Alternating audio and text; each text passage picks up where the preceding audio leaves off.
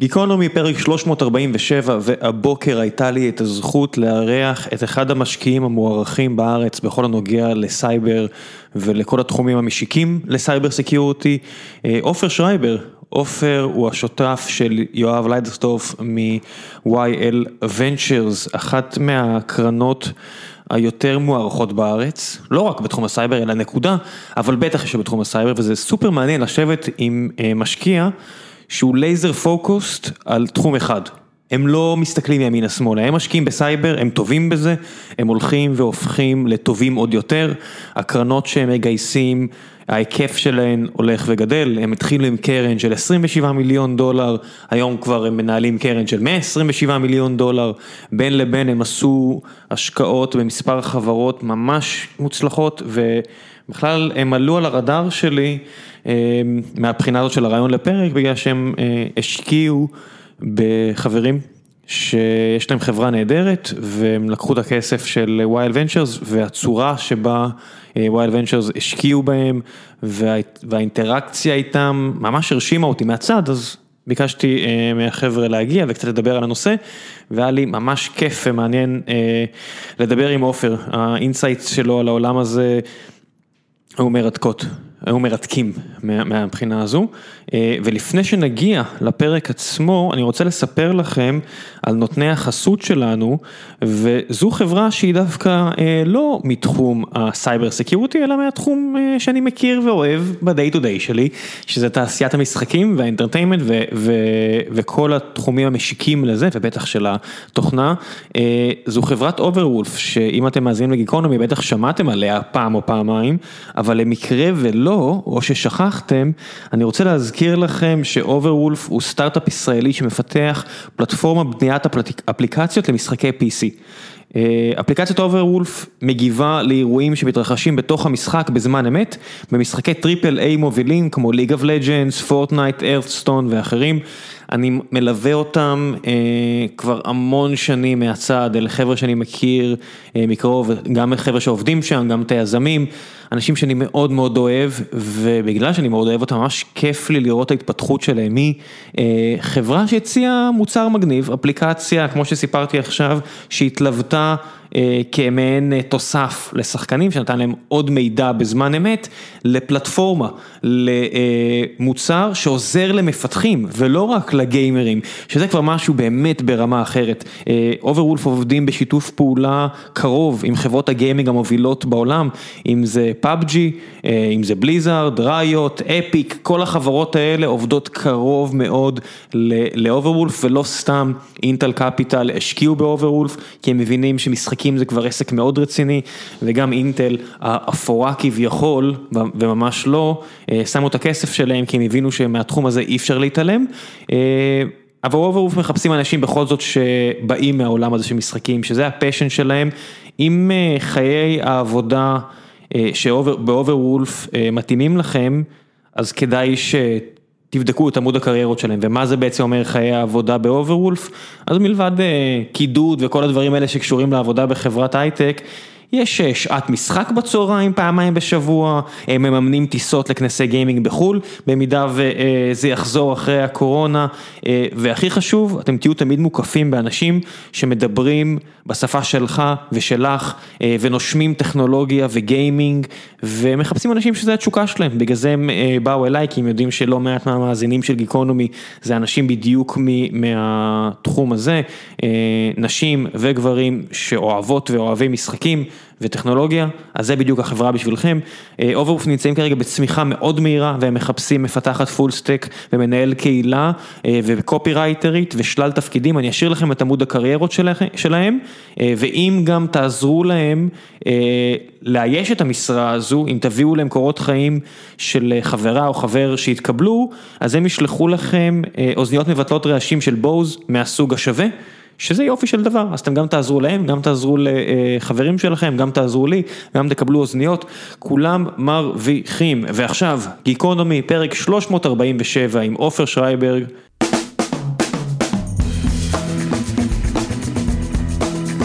גיקונומי, פרק 347, והבוקר נמצא עימי עופר שרייבר, בוקר טוב. אהלן ראם, מה שלומך? בסדר גמור, מה העניינים? מעולה.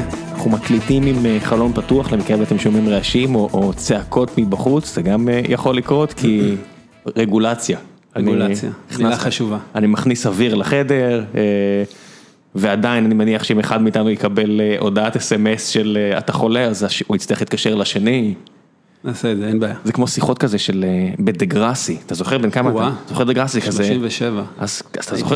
אתה אמור לזכור את זה כזה, I got AIDS, I'm sorry. זה- זה כזה, הם טיפלו בווירוס ההוא, הווירוס הנורא כן. ההוא, אז הם היו צריכים לתת לזה ייצוג, אני מניח שיהיה הרבה- סדרות שיתנו ייצוג לקורונה עכשיו, בוא נקווה שלא לא נגיע לזה. שזה יעבור מהר. כן. כן, יש מלא חיסונים, מלא חיסונים, כולם, כולם אפקטיביים גם, נכון? כולם, כולם עובדים. אבל בצורה באמת לא צינית, זאת אומרת כמות ההשקעה האנושית והכספית במלחמה בדבר הזה היא באמת חסרת תקדים. זאת כן. אומרת, יהיו המון מחקרים על הדבר הזה. כן, וחצי, אני מניח שחצי מהחיסונים האלה נמצאים עכשיו בידי אה, האקרים רוסים, נכון? אתה חושב? מכניס את, ה, את האלמנט פה. תגיד, כשאתה עובד בקרן שמתמחה בסייבר, אתה באמת חושב שיש לך כאילו בראש תמיד שה bad actors הם הרוסים והסינים, או חבר'ה שעושים את זה למען ה shits ו giggles? תלוי מה, תלוי מה ה scenario, אה, תלוי מי, ה, מי הנתקף, אה, אבל הספקטרום של התוקפים או של ה-bad guy זה מי אה, שנקרא script kiddies, כן, ילדים שעושים את זה בשביל, בשביל הכיף ובשביל להתלהב, עד לממשלות. כל אחד עם ה- עם ה incentives שלה ו- ומה שהם רוצים, שהם רוצים להשיג בסופו של דבר. כן, בסופו של דבר, רוב, רוב הסטארט-אפים ורוב ה innovation כיום, אה, הוא לא עבור אותם script kiddies. אנחנו נמצאים כבר בשלב הרבה יותר אה, מתקדם. אה, מעבר לזה שככל שעובר הזמן יש יותר ויותר אה, זליגה של טכנולוגיות התקפיות, שפעם, עד לפני כמה שנים, אה, היה מקובל לראות אותם אך ורק בשימוש של, אה, של אה, מדינות וגופי ביון כמו 8200 ו-NSA וכולי. הטכניקות האלה זולגות לעולם, לעולם הפתוח, לדארק ווב וכולי, אה, וכולם, הרמה של כולם עלתה בצורה אקספוננציאלית, רמת התוקפים עלתה בצורה אקספוננציאלית. כן, אם בארץ חבר'ה שיוצאים משמונה כוכבית, אה, הם, או לא יודע, ארבע כוכבית או כל האלה, אז הם הופכים להיות אה, הרבה פעמים יזמים, או employee number one, או whatever באיזושהי חברה, אז ברוסיה זה פשוט יהיו האקרים הרבה פעמים, זה חבר'ה שהם יכולים להיות יוצאי אה, יחידות כאלה ואחרות ב, ב, בצד הטכנולוגי שלהם, או בסין אני מניח, ויש הרבה כסף להיות black hat האקר, מישהו עם כסף. כוונת זדון. והארגונים האלו הם מתנהלים כמו סטארט-אפים לכל דבר, יש להם קבוצות R&D וקבוצות מחקר, אה, ואנשים, טאלנטים שהם מצליחים להביא ולשלם להם הרבה מאוד כסף, והתפקיד שלהם זה לבנות את ה... אה, אה, לחקור את אותם אה, zero days שהם השתמשו ב- בקמפיין הבא, ולבנות קמפיינים שמתורגתים לארגונים ספציפיים, אה, ויש פה ROI מאוד, אה, מאוד ברור. בוא נעשה אז אה, איזשהו נוהל ביני לבינך, אה, לשיחה הזו, מושגים שנראה לי שכדאי לבאר, כי אוקיי. זו שיחת סייבר ראשונה אחרי 360 פרקים, ניתן איזה פרשנות, דברים אחרים, אז ROI, מי שלא, שיבדוק, אבל מה זה זירו דיי? זירו דיי זו בעצם חולשה שהיא לא מוכרת אה, בעולם. אה, הרעיון הוא שכל תוכנה ש, שנכתבת, בטח תוכנות שהן אה, גדולות ומורכבות, כמו למשל Windows או... או כרום, או שנמצא כרום, אצל כולם. כרום למשל, יש בו מיליוני שורות קוד ויש הרבה באגים ו- וחולשות. חולשות שתוקפים או האקרים יכולים לנצל בשביל אה, לעשות דברים שהמערכת לא אמורה לעשות, אה, ובסופו של דבר להריץ כל מיני פקודות על, אה, על המחשב שה, שאותה אותה תוכנה לא אמורה לעשות. לנצל חולשות. כן, לנצל חולשות. עכשיו, חולשות כאלו מתגלות לאורך, לאורך כל, לאורך כל, כל השנה.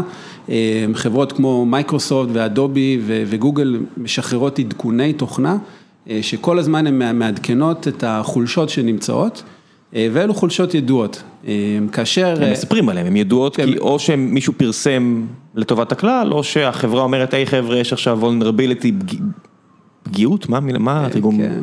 זה המילה? חולשה. חולשה, זה- חולשה, זה כן. לא תרגום מדויק למילה vulnerability, אבל אה, נכון. זאת ה... אז זה יש. איזשהו וולנרביליטי, נשאר במילה בלארז, כן. אז יש איזשהו וולנרביליטי, כדאי שתורידו את העדכון. כן, יש מה שנקרא known, known vulnerability, זה כן. כל החולשות שהתגלו, בין אם על ידי אה, יצרן התוכנה עצמו, או בין, אם, בין על ידי אה, חוקר, חוקרי security, מה שנקרא white hat hackers, ולחולשות האלו מתפרסמות אה, עדכו- עדכוני תוכנה, בסופו של דבר אתה צריך אה, להוריד איזשהו עדכון ואתה מוגן בפניהם, אוקיי? אה, דרך אגב, זה, זה תחום אה, לגמרי שיש בו הרבה בעיות, אה, כי כמות ה-vulnerabilities שמתגלות, ה-known vulnerabilities, הולך וגובר, ככל שתוכנות הופכות להיות מורכבות יותר, אה, זה הפך להיות מאלפי, אלפי known vulnerabilities חדשות בשנה לעשרות ומאות אלפים, וארגונים גדולים לא מצליחים אה, לעדכן את המחשבים, שרתים אה, וכולי כן, זה שלהם. שפרצה התגלתה, לא אומר שהיא זה לא אומר נסגרה שהיא נסגרה למחרת. לגמרי. ניקח כן, את ה- את הדוגמה הידועה של אה, של מתקפת ה ransomware שהייתה לפני אה, שנתיים, שלוש. היה מדובר בחולשה, בחולשה ידועה ב Windows, אה, חולשה קריטית. אה, ומה שקרה, אה, מייקרוסופט הוציאו עדכון בהול, עדכון ברמת אה, criticality מאוד גבוהה.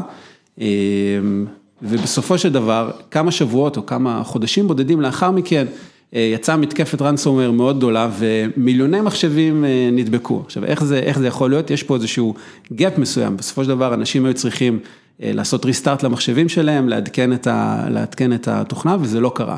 אז כל זה, יש הרבה בעיות בעולם, בעולמות של ה-known vulnerabilities. כשדיברנו קודם על zero days, דיברנו על unknown vulnerabilities. בעצם אה, יושב איזשהו אה, חוקר חולשות, אה, לא משנה היכן שהוא בעולם, ומגלה חולשה חדשה שאף אחד לא מכיר. כן, למי שלא מבין, חולשה זה, זה לרוב יהיה פגם תוכנה, במקרים מאוד מאוד מאוד נדירים זה יהיה פגם חומרה, רק בגלל אופי שתי תעשיות הנפרדות האלה לרוב, ואותו פגם בעצם מאפשר למישהו לעשות משהו.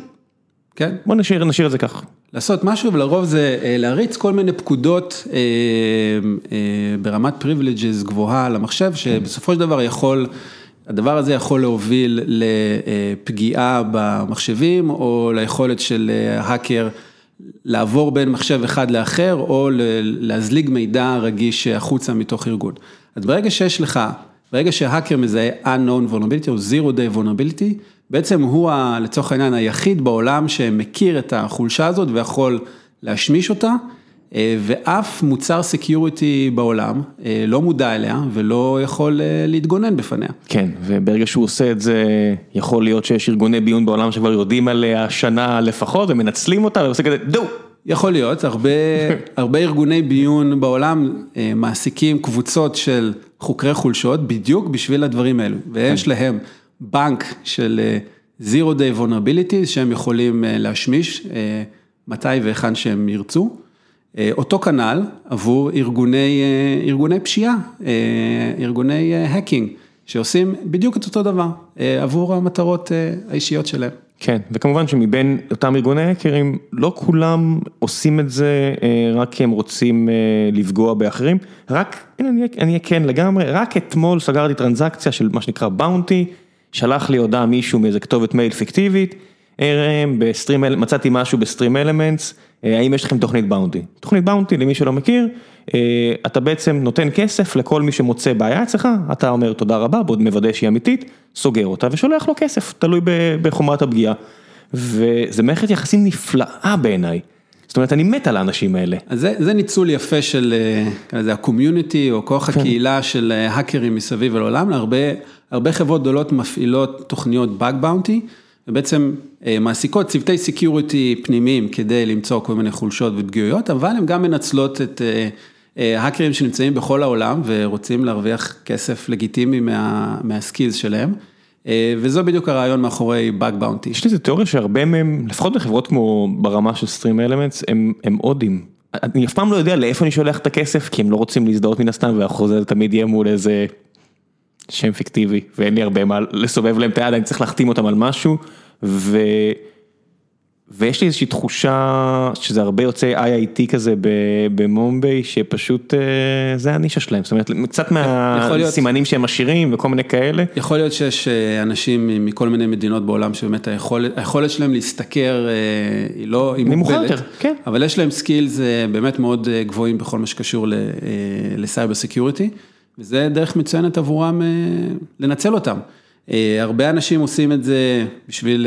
האתגר אינטלקטואלי. אתגר בשביל כבוד, בשביל להגיד מצאתי חולשה ב Windows או בכל מיני תוכנות כאלו ואחרות, אבל גם בשביל הרווח הכלכלי, אין ספק בזה. כן, יש פה איזשהו משחק כזה של ככל שהתוכנה או הפלטפורמה גדולה יותר, אז היא כביכול אמורה להיות מוגנת יותר, אבל זה לא, כי לרוב גם תהיה מורכבת יותר. תהיה מורכבת יותר. והפגיעה בה מסוכנת יותר, כי יותר אנשים משתמשים בה, זה נחמד שיש אולי אלף עובדי גוגל שעובדים על כרום ומחפשים כל פרצה אפשרית, אבל זו פלטפורמה, אפילו לא יודע איך לקרוא לזה, כאילו זה כל כך לא דפדפן, זה כל כך לא... זאת מערכת ההפעלה המודרנית. כן, אפילו הם כבר קוראים לזה, זה קרום OS, וזה כל כך גדול, שאתה יכול לתקוף את זה מכל כך הרבה זוויות שונות, כי זה מתממשק עם כל העולם ואשתו, אז גם אם האנשים הכי טובים בעולם יושבים בגוגל, עדיין בסוף יותר קשה להגן מאשר לתקוף. אתה צריך לכסות את כל הפרצות והם צריכים למצוא רק אחת. זה ה... ואתה כמובן כל מקום משנה את התוכנה שלך, כי אתה דוחף פיצ'רים חדשים. פה נגעת באסימטריה האינהרנטית של עולם הסקיוריטי, והאתגר המשמעותי שלדעתי לעולם לא ייפתר, זה משחק אסימטרי. אתה בתור תוקף צריך למצוא נקודת חולשה אחת, ודרכה אתה נכנס. כשאתה בתור מגן, אתה צריך להגן בצורה רחבה על כל ה assetים שלך. ללא יוצא מן הכלל, וזה משחק שאתה לא יכול, אתה לא יכול לעמוד בו, אתה לא יכול להיות ריאקטיבי, ומכאן זה בעצם השורש של האתגר המרכזי של עולם ה security, העולם ההגנתי של ה security. כן, ובניגוד ל-DNA, אם אתם רוצים לעשות את ההקבלה הביולוגית, מערכות תוכנה משתנות הרבה יותר מהר מאשר מערכות ביולוגיות, ושינוי מהיר משאיר הרבה פרצות, זאת אומרת, רק לאחרונה, לפני מה, עשור, החבר'ה באמזון מוצאים את AWS וכל העולם עושה שינוי פרדיגמה קיצוני, שיוצר אין סוף אפשרויות לפגיעה, וזה כל כך מהר. זאת אומרת, איך אתה כמשקיע בכלל יכול לשמור על, על הקצב, איך אתה יכול, הרי סקיורטי אמור לגעת בהכל, שמגיעה אליך עכשיו חברה, כמה פעמים מגיעה החברה ואתה אומר, אוקיי, זה אני לא יודע לגמרי, אני צריך לקחת עכשיו איזה 48 שעות לקרוא מכל זווית אפשרית. אני שואל. אני חושב שכיום, כיום זה קצת פחות מאפיין אותנו, בגלל שאנחנו משקיעים כיום רק בתחום אחד שזה security, אז אנחנו מאוד, מאוד בעניינים, אבל אין ספק שלהיות משקיע security, זה לדעת מה קורה בעולם, בעולם הטכנולוגיה, בו, או מהם ההתפתחויות בעולמות ה-IT באופן רחב יותר, ניתן דוגמה, דוגמה קלאסית. ב-2015 הובלנו את ה seed round בחברה בשם Twistlock. Twistlock, מברוק, תודה, Twistlock הייתה החברה הראשונה בעולם שיצאה עם פתרון security לקונטיינרים. אז זה היה קונטיינרים ו Docker, לאחר מכן, ממש ההתחלה, הם התרחבו ל-Cloud Native Security וכולי. השקעה בחברה שנותנת פתרון security לקונטיינרים, בעצם זאת השקעה בקונטיינרים. כי אתה חייב להאמין שקונטיינריזציה, נכון. שזה יצא מעולמות ה Red Hat וכל הדברים האלו שהיו אולי אחוז זעום מאוכלוסיית המפתחים שבכלל ידעו והבינו על מה מדובר ומה הכוח הגלום בזה, ואתה חייב להמר באיזושהי צורה שתוך חמש שנים לא יהיה אף מפתח שלא ידע מה זה. נכון, אז כדי להשקיע, כדי לעשות השקעה בחברת security לקונטיינרים, בעצם היינו צריכים לשאול את עצמנו כמה שאלות, א', מה זה קונטיינרים, כן, כי זה באמת 2015, זה היה, אמנם זה היה התחלה והרבה Developers הכירו את זה, אבל זה עדיין... Hardcore Developers, בואו, אני אקח את זה, כן, אני אגיד את האמת, זה חבר'ה שידעו מערכות הפעלה, וכן. אז השאלה היא, א', מה זה קונטיינרים, האם הטכנולוגיה הזאת תתפוס בעולמות של מפתחים, האם ארגונים גדולים, האם Enterprises יאמצו את הקונטיינרים, האם הם ידרשו לפתרון security שהוא dedicated לעולם הזה, ולא ינסו לקחת פתרונות security עם עולמות אחרים ולאמץ אותם שם, האם הפלטפורמה המרכזית שהייתה אז Docker, האם הם לא הציעו פתרון security שהוא יהיה good enough עבור הלקוחות? כלומר, הרבה מאוד, הרבה מאוד שאלות ביניים, ולמזלנו הרב, כולן, כולן הפכו להיות כן מאוד מאוד מהר. מלבד שאלה אחת, האם זה יהיה פריץ? האם זה יהיה פריץ? זה כן על הכל. זאת אומרת כל טכנולוגיה חדשה שיוצאת מבלוקצ'יין ועד דוקר. התשובה היא כן, כן לשאלה האם, האם זה פריץ, התשובה היא כן לגבי כל דבר. זהו, אז זה שאלה אחת שכמשקיע אה, סייבר אתה לא צריך אפילו לשאול. לא צריך לשאול, אבל אה, נחזור אה, למונח שדיברת קודם, ROI, כן, בסופו של דבר, אה, אתה צריך לגרום לכך שה-ROI של התוקף לא יהיה אפקטיבי עבורו. אה, זה בעצם מה שצוותי security רוצים לעשות. אה, אני אספר, אספר כאנקדוטה, הייתי עד לדיון מאוד, מאוד מעניין בין, בין איזשהו אחד האנשים היותר חזקים בו, בקהילת הסקיוריטי בארץ, אחד מחוקרי החולשות הכי חזקים שאני מכיר, ואיזשהו CISO, Chief Information Security Officer של ארגון מאוד גדול. אה, ארגנו כזה ארוחת ערב, והיו הרבה, הרבה מהצד הזה, הרבה מהצד הזה, ויש דיונים מעניינים. אה, ונהפך ביניהם דיון מאוד אה, מאוד אמוציונלי. בא אותו, אותו חוקר חולשות וטען, אני לא מבין מה אתם עושים שם בצוותי ה security, אני תוקף טוב, אני יודע שאני יכול לפרוץ לכל ארגון, לא משנה איזה כלי security, איזה מערך security תבנה, אני, אני אכנס ואני אעשה מה שאני רוצה, אז מה, איך אתה, איך אתה ישן בלילה? כן. כשהוא אומר את זה הוא מתכוון רק לתוכנה או ברמת הטוויטר שנשחד מישהו ופשוט יפתח לנו את הדלת? לא, זה לא משנה. כי, כי אם אתה הולך על האפשרות שכמו שראינו עכשיו בטוויט, בפריצה האחרונה בטוויטר, שזה כנראה מה שקרה, האפשרות של אה, שימוש אנושי, אף ארגון, הוא יכול להוריד את רמת הנזק, אבל בסוף אם מישהו בא ופותח את הדלת ל... ליוונים שנכנסים פנימה ל... ל... לטרויה, בצורה כזו או אחרת, אין הרבה, אתה יכול רק להוריד את הנזק. אז עולמות, אז אפרופו עולמות של מה שנקרא אינסיידר threat, כן? אה, לאו דווקא לזהות אה, איזשהו תוקף חיצוני שנכנס, אלא התנהגויות חריגות של, כן. אה, של עובדים, דברים שהם לא אמורים לעשות. זה גם נופל בתוך, בתוך עולמות הסקיורטי. מתי נכנס המושג Zero Trust Networks? מתי זה התחיל?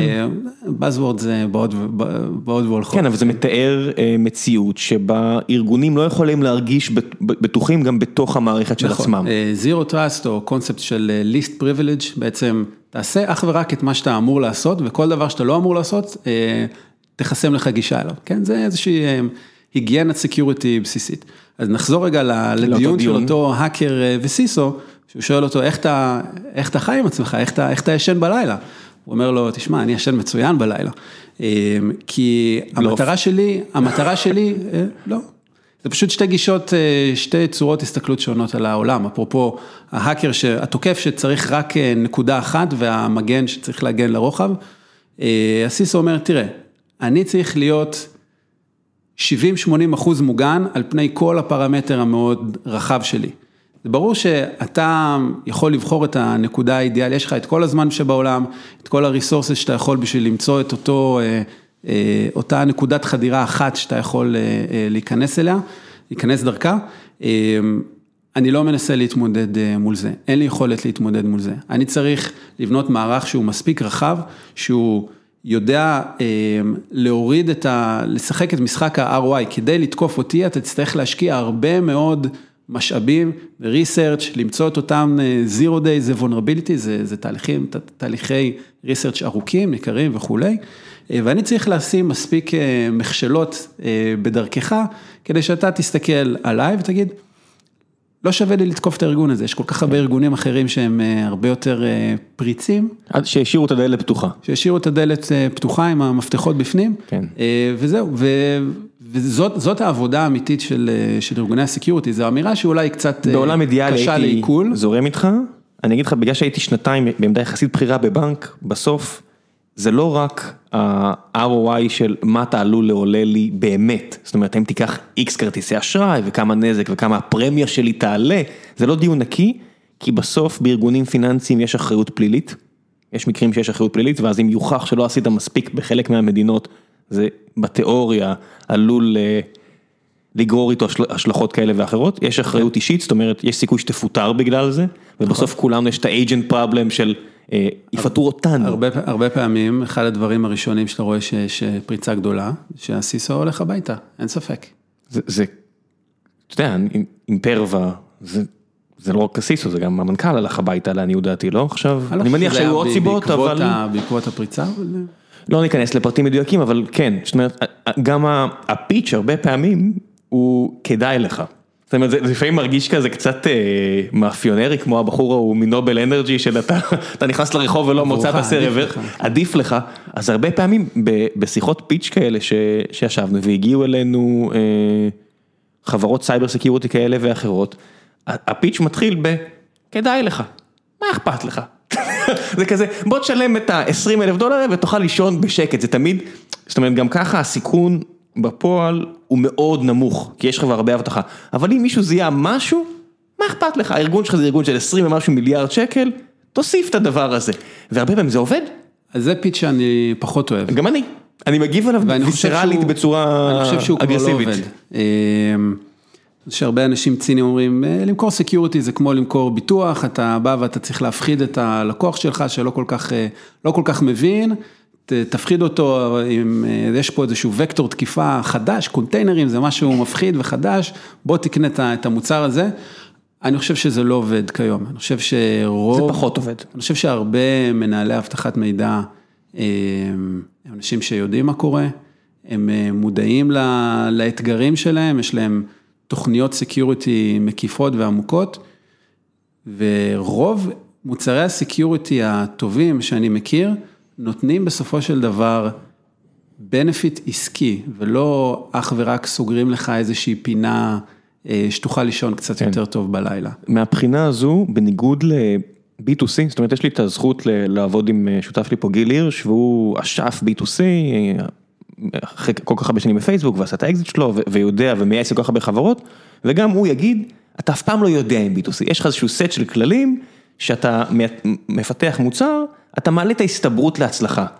ב security זה מרגיש כאילו רמת הוודאות הרבה יותר גבוהה, נגיד בפפר עבדנו עם מיקי בודאי, עם אחד ה... עם החברה השמינית שלו, לא יודע כבר, לעניות דעתי זה באמת מספר שמונה, הוא מכר את כל השבע הקודמות, או, או עם פיק וכו' וכו', וכשהוא מגיע, ה pitch שלו כבר כל כך מדויק, כל כך מהודק, הוא יודע להגיד אני אחסוך לך זמן פיתוח, אני אחסוך לך פה, אני אחסוך לך שם, הנה הערך, הנה ה roadmap, רק תחתום פה, פה ופה, ו- אוקיי, אני, אני מבין את הנקודה שלך, פלוס ה track record הזה, היכולת לשחזר את ההצלחה, אני אומר, הבן אדם יודע מה הוא מדבר, וזה מורגש. כן. זאת אומרת, כמשקיע, עד כמה זה משאיר לך מקום ב- להמר על סוסים על ponies. זאת אומרת, בניגוד ל-B2C, שאתה מסתכל על האקסלים, אתה אומר, אוקיי, ב cyber security, עד כמה כמשקיע, באמת יש לך את החשק בכלל להמר על יזמים לא מוכחים, מהבחינה הזו. הרבה מהיזמים שאנחנו משקיעים בהם הם מה שנקרא first time entrepreneurs, זו פעם ראשונה שהם מקימים, אה, מקימים סטארט-אפ, אבל הם, הם, הם מביאים הרבה מאוד domain expertise אה, למה שהם עושים. הופה, המילה. כן.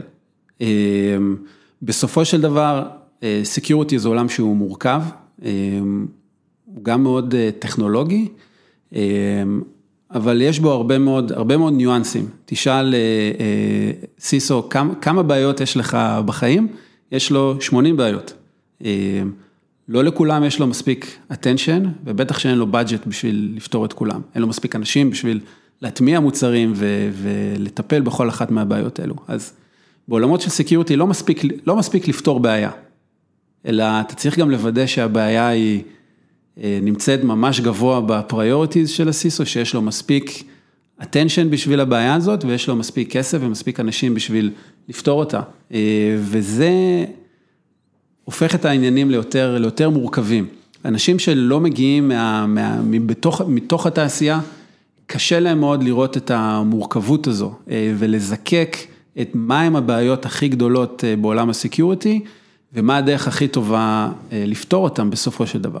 כן, יש, יש כל, מיני, כל מיני חברות שמבחוץ נראות מבטיחות, נופלות על ה buzzwords הנכונים, אבל בסוף אין שם product market fit עסקי.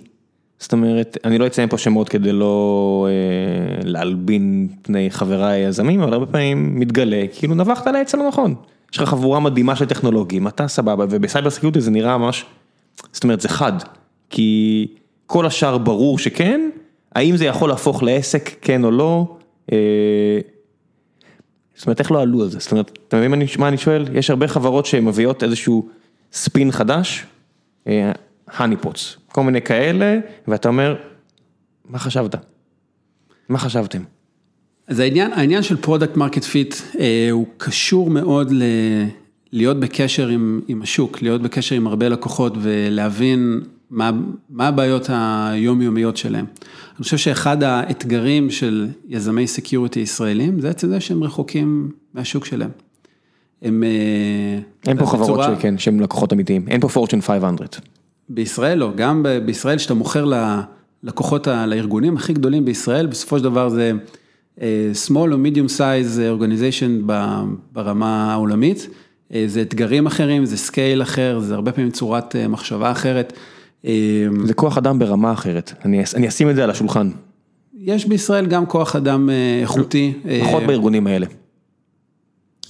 דווקא צוותי security יכולים להיות אה, גם חזקים וגם אה, חזקים אה, בישראל, כן. אבל עוד, עוד אלמנט שצריך לזכור, הם לאו דווקא חשופים לטכנולוגיות הכי חדשות בעולם, כי הסטארט-אפ, סטארט-אפי ה security המגניבים בארצות הברית שעכשיו, שעכשיו קמים, הם לא פועלים פה.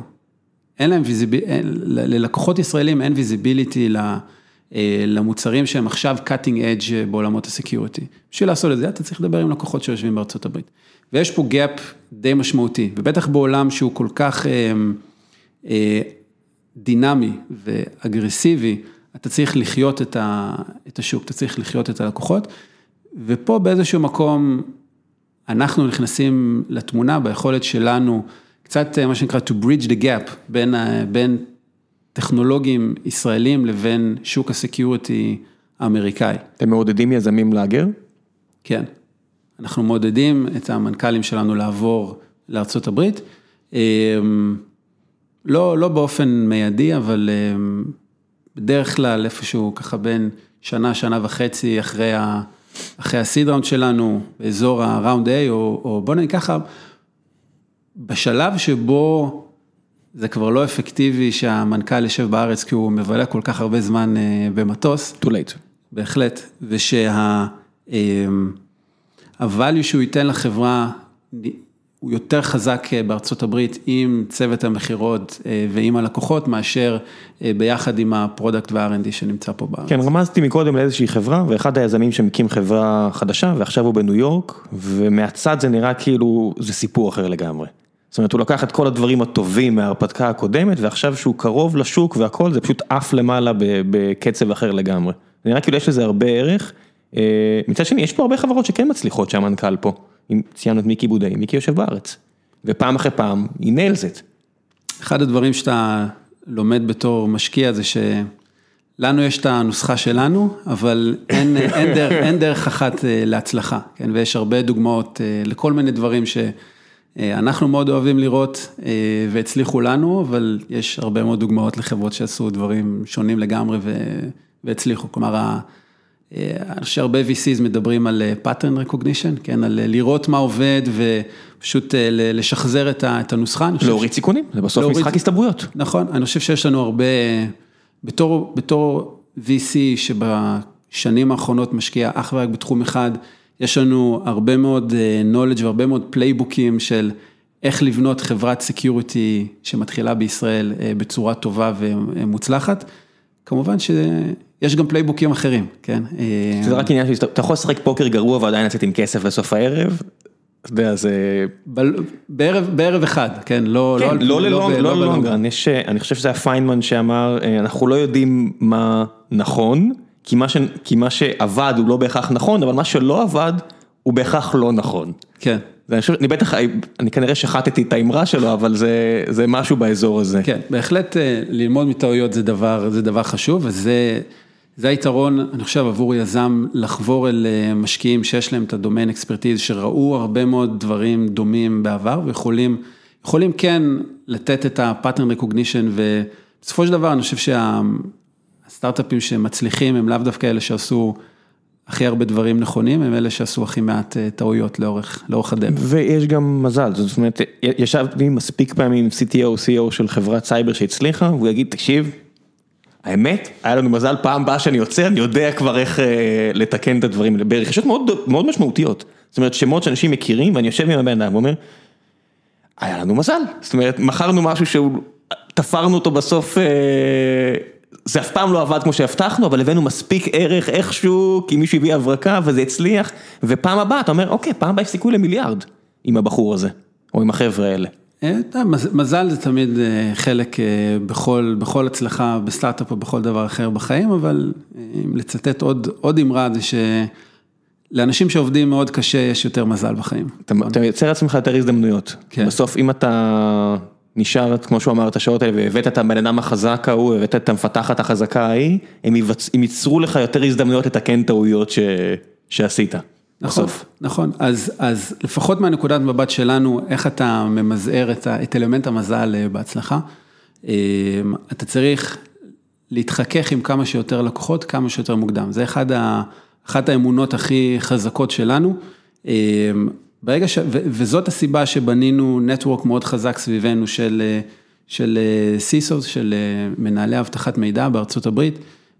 כשבארגונים פיננסיים זה מעל CTO אפילו, זאת אומרת אנשים צריכים לדעת שבארגונים פיננסיים החבר'ה האלה top dog בארגון שלהם, הם יכולים לרשום את הצ'ק הכי גדול, כן, זה החבר'ה שצריך להכיר. זה, זה איזשהו טרנד שאנחנו רואים, שה-Chief Information Security Officers, המעמד שלהם בחברות הולך אה, וגובר, חלק מזה נובע בגלל שההנהלות הבכירות של ארגונים מבינות ש-security אה, זה לא רק issue אה, טכנולוגי.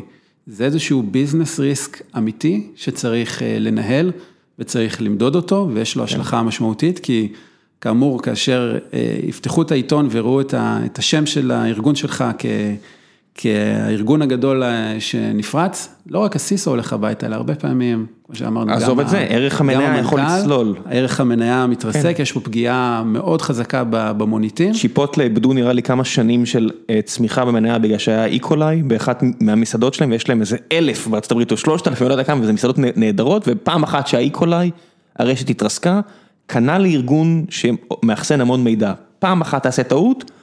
אה, החברה תסבול יכול להיות למשך שנים. נכון. נכון. ייקח לך הרבה זמן לתקן את הרושם שעשית עם האנשים שלך. רציתי לשאול אותך, אמרת לארצות הברית, אנחנו מעודדים את המנכ"לים שלנו לעבור לארצות הברית. כן. ישב פה לא מזמן אה, השגריר של האיחוד האירופי, והוא מתוסכל, אתה יודע, הוא אמר את זה הרבה גם אוף דה רקורד, מן הסתם לא, לא אגיד בדיוק מה, אבל מבחינת הכלכלה הם שווים הברית. מבחינת כמות האנשים הם שווים הברית.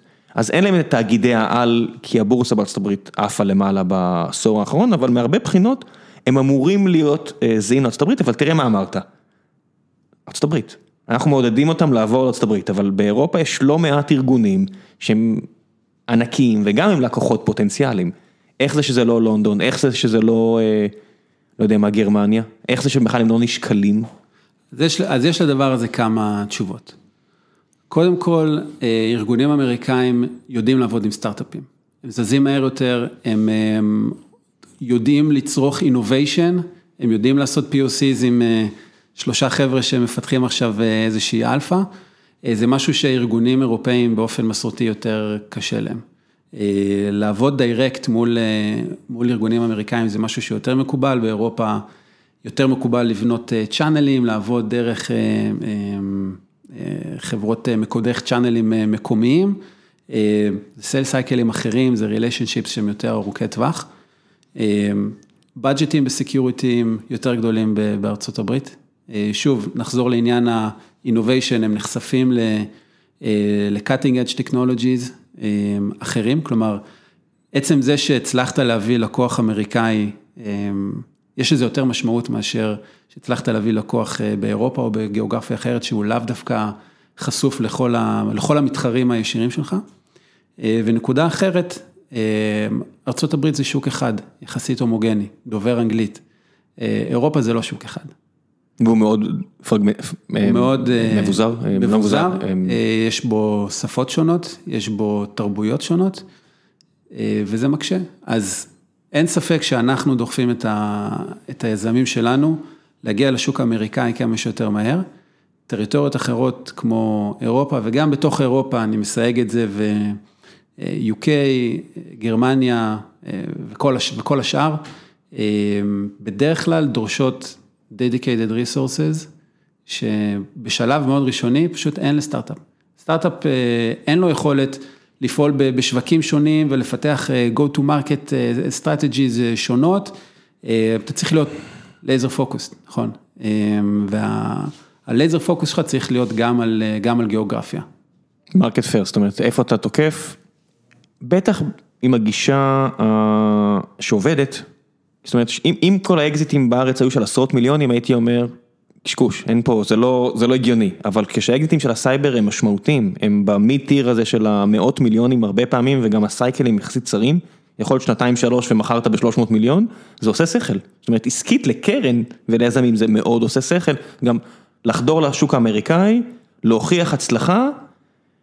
למכור, לעבור הלאה, זאת אומרת, אני לא... במקרה הזה אתה גם, ברגע שאתה מצליח בשוק האמריקאי, אתה עולה גם על הרדאר של המשקיעים הכי טובים בעולם. התאגידים, הקרנות. והשחקנים האסטרטגיים, security vendors הגדולים, שמתחילים בתור פרטנרים שלך, אבל גם יוכלו להיות הרוכשים הפוטנציאליים בעתיד, בהחלט. כן, אני מניח שהיום כל מי שמוכר משהו למייקרוסופט, עם התיאבון הבריא שלהם לחברות סייבר, הוא כבר מסתכל על זה בתור exit strategy. אי אפשר להתעלם מזה. דוגמה, בהחלט, דוגמה טובה.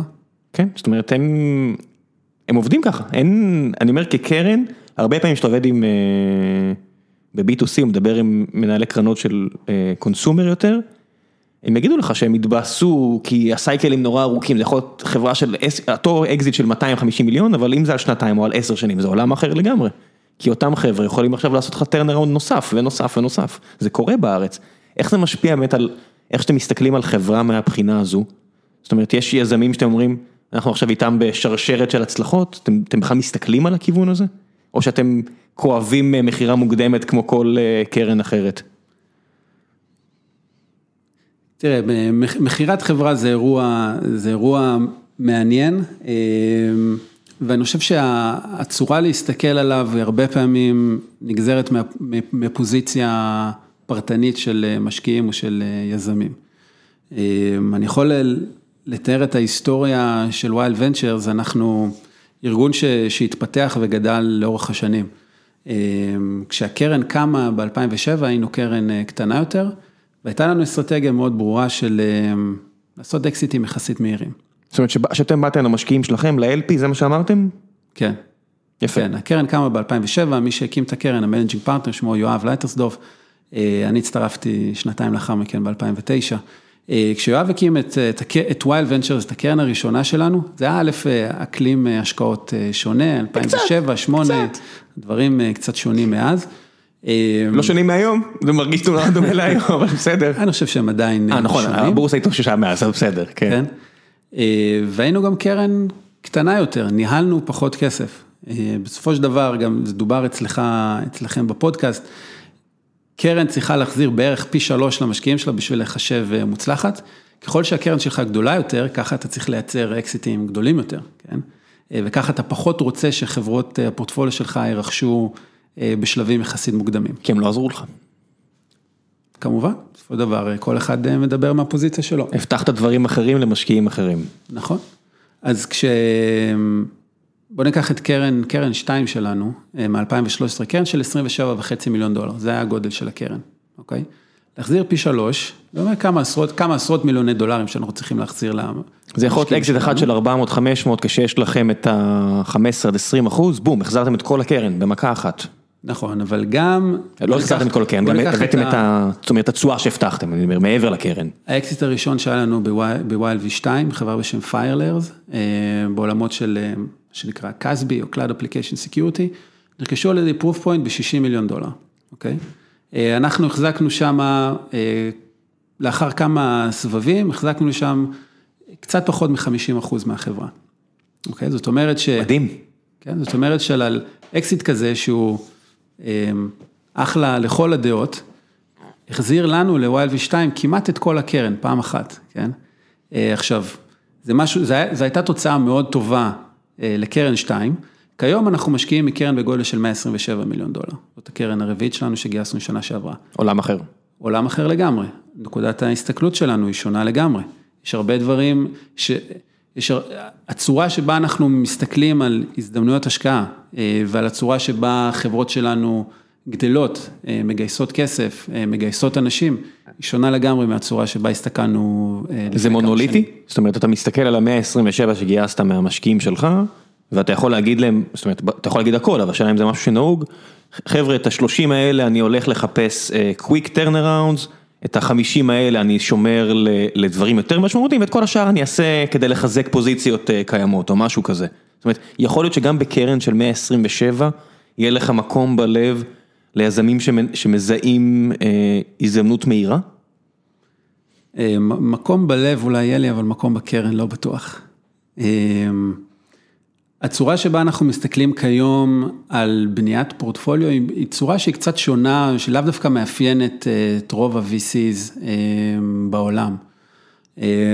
תיאוריית הפורטפוליו הקלאסית של VC שמדברת על נבנה פורטפוליו רחב, אמונה חזקה ב-diversification, כן, נבנה פורטפוליו מבוזר, בין אם זה נשקיע בסקטורים שונים, נשקיע בהרבה חברות. ונעשה double down על המוצלחות, ככה שהן מגייסות סבבי המשך. אנחנו לא נמצאים ב... אנחנו לא נמצאים במשחק הזה.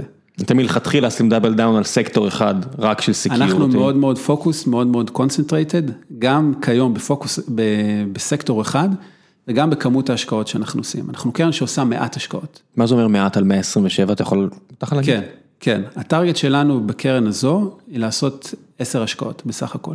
כולל השקעות ההמשך. כן, להשקיע בעשר חברות. זהו, אוקיי. כולל follow on. עשר unique, לא count כללי. כן. וזה מספר מועט. זה בעצם אומר שאנחנו שמים הרבה מאוד attention ופוקוס וריסורסס. בכל חברה וחברה שלנו. כן, אני מניח שהמאזין התמים בשלב הזה יגיד, וואו, איזה קרן שלא הייתי רוצה לגעת בה עכשיו, כי הם בטח גוררים אותי על חודשים, אז לא, תן לי להגיד לך, כי אתה בטח יודע את זה, שאתם יודעים לעבוד מהר. אתה יודע, אתה לא משלם להגיד את זה, אני יודע את זה ממישהו שלקח כסף שלכם, שאתם עובדים מהר, וזה מפתיע ביחס למה שאתה אומר. אנחנו זזים מאוד מהר. שזה מפתיע ביחס לעובדה שיש לך מעט כדורים בריבולבר הזה. זה לאו דווקא מפתיע בגלל ש... יש לנו הרבה מאוד, שוב, ניסיון הרבה ספציפי. ניסיון, דומיין אקספרטיז, אנחנו יודעים לזהות, בסופו של דבר יש שני אינגרידיאנס מרכזיים שאנחנו מחפשים כדי להשקיע. אנחנו מחפשים צוות שהוא מאוד חזק, שמסתכל על, על problem space שהוא מאוד גדול ומעניין. זה שני הדברים שאנחנו מחפשים, אנחנו משקיעי סיד, כן? אנחנו משקיעים בצוות ורעיון, זה, זה, זה הדברים. ואם צריך אז בהמשך גם. אני מדבר על השקעה, ראשונית, על השקעת הסיד שלנו, כן? את שני הדברים האלה אנחנו יודעים לזהות מאוד מהר. זה גם כלל ברזל אצלכם? זאת אומרת, לא יקרה שתיקח ראונד A של חברה? לא, לא. באמת לא, יכול, לא יכולה להגיע אליכם חברה שאתה אומר, אוקיי, אז היא גייסה סיד של 3-4 מיליון דולר מקרן אחרת, אבל וואו, איזו הזדמנות מופלאה, והם רוצים אותנו, הם שמעו את הפודקאסט הזה והם רוצים אותנו איתם. לא. תסביר לי. כי זה ייקח בעצם, זה יוריד לך את האפשרות להגיע לאותו עם 10 פלוס לשמור מקום לעשות השקעת המשך? יש לנו, המודל העסקי שלנו מאוד, הוא מאוד ברור. אנחנו נכנסים בשלבים מאוד מוקדמים, מובילים את הסיד ראונד, שזה אומר גם שאנחנו הופכים להיות... בורד ממברס. בורד ממברס, ויש לנו, מן הסתם יש לנו, אנחנו בעלי מניות משמעותיים בחברות שלנו. ועצם זה שאנחנו משקיעים במעט חברות, זה אומר שאנחנו שומרים הרבה מאוד כסף להשקעות המשך. זאת אומרת, החברות שמקבלות מכם את הכסף בסיד יודעות שאם הם יעשו את העבודה שלהם, אתם תעשו את העבודה שלכם. זה כי מי שלא יודע, הרבה פעמים קורה שקרן לא לוקחת השקעת המשך, כי קצת משהו שם חורה, כי קצת אולי נתקעה בקשיי נזילות וכאלה, וזו אינדיקציה מאוד רעה, הרבה פעמים החוצה. משקיעים אחרים אומרים, מה? בסיבוב הזה המשקיעים הקודמים שלנו לא נכנסו, הם כנראה יודעים משהו שהחבר'ה פה לא מספרים, I'm out. נכון. זה אינדיקציה נוראית, וזה משהו שמשקיעים יכולים ממש לדפוק אותך אם הם לא ניהלו את הכסף שלהם נכון. נכון. זו האמת, זאת אומרת, אין לברוח מזה. אתה צודק, אתה צודק לגמרי. בוא ניקח את ההחלטה הקשה שלנו, למרות שהיא מתקבלת מהר, אנחנו עושים בשלב הסיד. כי אין אצלנו... בוא, בוא נשקיע בסיד, נראה מה קורה, אולי נשתתף ב-A, אולי לא. אנחנו מובילים את הסיד ראונד, אנחנו משתתפים בכל סבב השקעה, גם בסבבי השקעה מתקדמים. לא, זה לא יכול להיות. זאת אומרת, זה יכול להיות עד לרף מסוים. כאילו, המתמטיקה לא עובדת, אם הוא יגייס עכשיו, לא יודע מה, round C מפלצתי, אתה לא יכול לקחת כבר חלק, את החלק שלך, את הפרו-רטה שלך שם. אקסוניוס, חברת פורטפוליו שלנו, שגייסה בסך הכל קצת פחות מ-100 מיליון דולר. גייסה round C לפני כמה חודשים, ה round C הזה היה 58 מיליון דולר, אם אני זוכר נכון, אנחנו השתתפנו בפרואטה שלנו. אבל זה לא גומר לך, מסיים לך, זאת אומרת, ידעת מראש, אז תכננת מראש גם את הסצנריו הזה, כן, גם את התרחיש הזה. יש לנו יכולת, לא, לא, כזה, לא כזה מעניין, אבל יש לנו, יש לנו יכולת להביא עוד, עוד קפיטל נוסף מה-LPs כן. שלנו.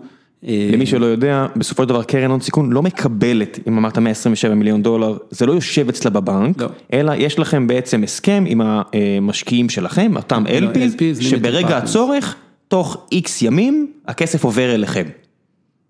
כן, ה-LPs שלנו לא, לא העבירו לנו 127 מיליון כן. דולר, וזה יושב אצלנו. אז באותה מידה יכול להיות איזשהו הסכם מעבר לקרן, של אם יש עסקה ממש טובה, ואם זה מתאים לאסטרטגיה שלנו, חבר'ה תדעו כן, שנבקש מעבר. בסבבי המשך, שהם באמת יותר, יותר גדולים, אנחנו יכולים לבוא ל-LPs שלנו, להציג את, להציג את ההזדמנות הזאת. לרוב ה-LPs שלנו מכירים את החברות, כי הם השקיעו בהם דרכנו מלכתחילה, הם יודעים שזה אותם כל הזמן. אין ספק, הם יודעים שזו הזדמנות טובה. זה, זה השקעות בפרופיל שונה, כן, להשקיע, אנחנו קרן שמתמחה בהשקעות סיד. להשקיע בראונד C בחברה כמו אוקסוניוס בוולואציה מאוד גבוהה, זה סוג השקעה אחר. חלק מה-LPs שלנו רוצים לעשות את זה, חלק מה-LPs שלנו רוצים להשקיע רק בשלבי seed. ה expertise שלך כ board member הרבה פעמים, אתה כן. מרגיש הרבה פעמים ש... זאת אומרת, אתה עשית את ההתפתחות הזו לאורך השנים, אתה במשחק הזה כבר הרבה שנים. כן. והרי כשאתה משקיע ב seed, אתה לא מרים sales force בארצות הברית, עדיין. המנכ"ל הרבה פעמים הוא עם איזה שמונה כובעים שונים על הראש שלו, כן. וב round C או משהו כזה, הרבה פעמים כבר האופי של הבורד משתנה, והאופי נכון. של החברה מאוד משתנה. אתה עשית, מתי אתה עשית את השינוי הזה? זאת אומרת, לא הגעת עם הידע הזה מהבית הרי. לא, אבל החברות שלנו אה, גדלות וגם אנחנו, א', אנחנו גם גדלים ולומדים ומפתחים את האקספרטיז בשלבים מאוחרים יותר. וב' בשלבים האלו יש אה, משקיעים אחרים שנכנסים עם האקספרטיז אה, הזה, כן? אני מסכים שהvalue המרכזי שלנו נמצא ב-early stage. בסדר, אבל אחרי כל כך הרבה שנים המשחק אתה בטוח התפתחת. אין ספק, ה-C2A אה, שלדעתי הוא גם אחד השלבים הכי, הכי קשים והכי קריטיים בחיי החברה, כן? להרים את החללית מהקרקע. זה איפה שיש לנו הכי הרבה אימפקט, איפה שאנחנו יודעים לתת הכי הרבה value. יש הרבה מאוד משקיעים מצוינים אחרים, אמ, שיש להם את ה expertise בשלבי, בשלבי המשך, ואנחנו מאוד אוהבים לחבור עם אה, קרנות אחרות שהן מתמחות אה, בלקחת את החברות שלנו אה, לשלבים הבאים. מה, זה בטח מערכת יחסים מאוד מעניינת ביניכם לבין המשקיעים המאוחרים, כי אתם הרי בסוף איזשהו top of funnel עבורם. לחלוטין. כי הם צריכים גם לסמוך עליכם שאתם לא... שיש לכם פה אינטרסים מלוכדים, וזה איזושהי מערכת יחסים מאוד מעניינת מאחורי הקלעים בבורד גם. לחלוטין, אה, יש הרבה קרנות, בעיקר קרנות אמריקאיות, אה, שאנחנו ביחסים מאוד טובים איתם, יש כאלו שהשקיעו ביותר מחברת פורטפוליו אחת שלנו, שאנחנו כבר יודעים לעבוד איתם בצורה מאוד טובה, אה, ויש להם את הדומיין אקספרטיז של ה-growth, של ה-follow-on, ואנחנו בהחלט, בהחלט מסתכלים עלינו כאלה שיודעים להביא את הדבר הגדול הבא. מה security בישראל. איך משפיע העובדה שיש פה כבר חברות משמעותיות בתחום הזה? זאת אומרת, אם אנחנו מסתכלים על, החב... על החברות הכי גדולות אה, של ישראלים, אז צ'ק פוינט היא כבר מקום, לא יודע מה, אני מניח שהיא ראשון, אני חושב שהיא החברה הכי גדולה, אחרי שטבע התרסקה קצת, אה, פאלו אלטו, אז היא לא ישראלית, אבל יש בה לא מעט ישראלים, כן. אה, ציינו אימפרבה, ויש כל מיני חברות כבר של מיליארד דולר צפון, אבל מיליארד דולר אמיתיים. לא של ולואציות שהן על הנייר, אלא ממש כן. חברות עם הכנסות משמעותיות, אה, עד כמה באמת האקוסיסטם הזה מפרה? האקוסיסטם הזה מצוין, והוא אחד האלמנטים המשמעותיים בזה שאתה רואה יותר ויותר חברות security ישראליות ש... שגדלות, ויזמים שרוצ... שרוצים ויכולים לבנות אה, חברות משמעותיות. אחד ה...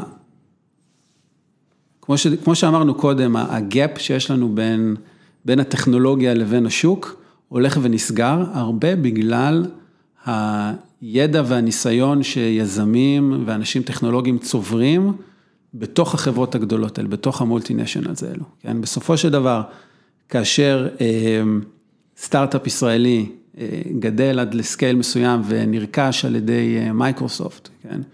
או על ידי פאלו אלטו נטוורקס, וכעת יש לך כמה עשרות אנשים שהופכים להיות עובדי פאלו אלטו נטוורקס או מייקרוסופט, ונחשפים לאיך ארגון multinational כזה עובד, נחשפים ללקוחות ול scale, כמו שהם בחיים לא היו יכולים, לא יכולים להיחשף כן. לאיזשהו סטארט-אפ, הם לומדים מזה הרבה מאוד, וכאשר הם יהפכו להיות יזמים בסיבוב הבא שלהם, או בסיבוב הראשון של מי שהיה, מי שהיה עובד, הם מביאים איתם מטען שהוא הרבה יותר עשיר מאשר הדור הקודם של ה... של הסטארט-אפים. יש לי איזה חבר ש... נגיד נקרא לזה דירקטור באחת החברות ש... שאתם השקעתם, שנמכרה ו... ועכשיו שהוא אצל התאגיד הרוכש, הוא אומר, כן. פתאום זה, אתה מתעסק עם פי חמש יותר הזדמנויות, החברות הרבה יותר גדולות, אני מרגיש כאילו ממצב שאני יחידת קומנדו למצב שיש מאחורי גדודי שריון, והידע הזה שהוא רוכש, כן. מאוד יכול להיות שהוא פעם הבאה יהיה עובד כבר בסטארט-אפ שכבר לא יעצור בשלב הזה של 300 מיליון דולר ולואציה ומכירה, אלא לחלוטין. יגיד יאללה, אנחנו אנחנו הולכים על הנפקה. אנחנו רואים הרבה מאוד ידע שחוזר בחזרה לתוך התעשייה, בין אם זה אנשים שעבדו במולטינשיונלס האלו ולמדו איך ארגונים גדולים עובדים, איך עושים מכירות ענק לתאגידים גדולים, ואנחנו רואים הרבה יזמי security שבנו סטארט-אפים מוצלחים, עשו אקזיטים. ממשיכים לעזור וללוות יזמים צעירים, אה, בין אם כמשקיעים בעצמם, משקיעי angel. או כיו"רים פעילים. בין אם כיו"רים או יועצים, אנחנו רואים הרבה מאוד ידע נצבר בתוך תעשיית ה security, זה מבגר את התעשייה הישראלית בצורה משמעותית, אה, ושוב, זה גורם לכך שהאיכות של הסטארט-אפים בסקיוריטי בארץ הולכת וגדלה. אה, התחרות של, שלכם, זאת אומרת, על השקעות הולכת ומחריפה? או שאתם מרגישים שבפוזיציה שלכם זה לא כך? אני חושב שהתחרות על הצוותים הכי חזקים בארץ בסקיוריטי היא מאוד גבוהה, היא לאו דווקא, לאו דווקא כמותית. אין הרבה מאוד משקיעים ש... שיכולים או מעוניינים להשקיע ב security בשלבים המאוד לא באמת, מוקדמים. כן, אולי הם ייקחו את הפגישה, ואולי הם יעשו קולות, אבל כנראה שהם לא ילחצו על הכפתור. זה דורש, זה דורש הרבה domain expertise. אבל יש כמה אה, משקיעים מאוד מאוד טובים בארץ, שיש להם את ה domain expertise. מה היה הטעות הכי גדולה שאתם עשיתם, שאתה מרגיש בנוח לדבר עליה? טעות מבחינת... אה, לא השקעתם. יש המון. בסדר, אבל מה כואב לך? יש חברות שאתה, לא יודע מה, אז זה יותר ב consumer, נגיד חבר'ה שלא, לא יודע מה, לא השקיעו בקרייזי לאבס, או לא השקיעו במון אקטיב, יגידו, היו הולכים להגיד, שמע, לפני עשר שנים פשוט כל הסימנים אולי רטרואקטיבית זו לא החלטה נכונה, אבל אני עומד מאחורי ההחלטה הזאת. אז באמת לא היינו יכולים לדעת, משחקים זה כזה מופרע, לא יודע. מה ב cyber security, איזה החלטה לא טובה עשית, שאתה אומר בדיעבד, I should have known better. כן. אז, אז קודם כל, ה-un portfolio שלנו מפואר. בסדר, כן? כמו כולם. אה, כמו כולם. כן. אני יכול לתת שתי, אולי שתי דוגמאות לחברות שלא השקענו בהן. אה, ומה למדת מזה? ומה למדנו, כי זה, זה הדבר המשמעות. בוודאי, זה מה שמעניין, כן. אז חברה אחת שלא השקענו בה זה עד הלום. אה, והלקח המשמעותי שלמדנו מה, מהסיפור הזה והצורה שבה אנחנו מסתכלים על, על עולם השקעות הוא קצת שונה, זה... כמו שאמרתי קודם, יש את השני אינגרידיאנט שאנחנו מסתכלים עליהם, צוות ו... ואיזושהי בעיה, כן? אמ, פעם, אני חושב שכיום אנחנו, המשקל שאנחנו נותנים על צוות חזק הוא הרבה יותר גבוה. מה שנקרא bet on the jockey, not on the horse. ואז ראיתם את ה-CTO הזה, ראיתם את ה-CEO הזה, אמרתם, חבר'ה חזקים, אבל הם לא בדיוק סגורים על מה הם הולכים למכור, אז אני אוותר על זה. נכון, מאוד אהבנו את, ה, את היזמים, מאוד מאוד התרשמנו מהיזמים. פחות התרשמנו מה... הם בעצמם לא התרשמו, זאת אומרת, הם בעצמם, אני בטוח שאם נכניס אותם עכשיו לחדר, הם יגידו, כן, לא ידענו, אבל אנחנו בטוחים ביכולות שלנו, זה בסדר, נביא בראש. כן. אני בטוח שגם ככה הם תקשרו אליכם. זה מה שהם עשו? כן. אז אה, זה, זה אחד, ה, אחד הלקחים, זה היה לפני הרבה שנים, אבל לאורך השנים באמת אה, הטמענו אצלנו את, ה, את המשמעות של צוות בסופו של דבר, זה, הדבר, זה הדבר הכי חשוב שאנחנו מסתכלים עליו. יש רעיונות שאתה אומר, חבר'ה, אולי פשוט תשנו רעיון ואז נשקיע. כמובן, לא, אנחנו לא יכולים להשקיע בצוות שלא יודע מה הוא רוצה לעשות, או בצוות שמסתכל על אה, כיוון שאנחנו חושבים שהוא לא נכון. כן? אבל אה, כיוונים זה... כיוונים זה פלואידי, כן, צוות זה הרבה פחות פלואידי. צוות הרבה יותר קשה להחליף. כן, אה, והחלפה כזו הרבה יותר כואבת מאשר פיבוט מוצרי. כן, שני הדברים כואבים. בוא נגיד, יש הרבה יותר סיפורים על חברות שעשו פיבוט והצליחו, מאשר חברות שהחליפו חצי מה founding team שלהם והצליחו. לחלוטין, לחלוטין. דוגמה, דוגמה אחרת שאני יכול לציין לחברה שלא השקענו בה, ואולי חבל, זו BigID. BigID בעולמות של privacy. פגשנו את היזמים, דמיטרי ונמרוד, שני יזמים מאוד מאוד מנוסים, הרבה מאוד ידע בתחום. לא זיהינו את עולם ה-Privacy וה-GDPR בזמן. אז לפחות, זה היה לפני כמה שנים, עולמות של security, הם לא היו, זה לא היה התחום היחידי שאנחנו משקיעים בו, השקענו, הסתכלנו על הרבה מאוד domains, לא היה לנו איזשהו expertise מיוחד.